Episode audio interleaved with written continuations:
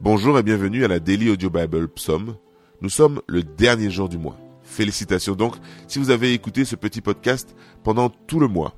Avec Jean-François, notre excellent lecteur, j'espère que vous avez passé un bon moment et j'espère également vous retrouver demain. Mais pour l'instant, je vous laisse écouter la parole de Dieu. Psaume 25 de David. Quel est l'homme qui craint l'Éternel? L'Éternel lui montre la voie qu'il doit choisir. Son âme reposera dans le bonheur et sa postérité possédera le pays. L'amitié de l'Éternel est pour ceux qui le craignent et son alliance leur donne instruction. Je tourne constamment les yeux vers l'Éternel, car il fera sortir mes pieds du filet. Regarde-moi et aie pitié de moi, car je suis abandonné et malheureux.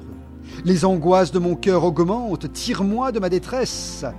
Vois ma misère et ma peine, et pardonne tous mes péchés.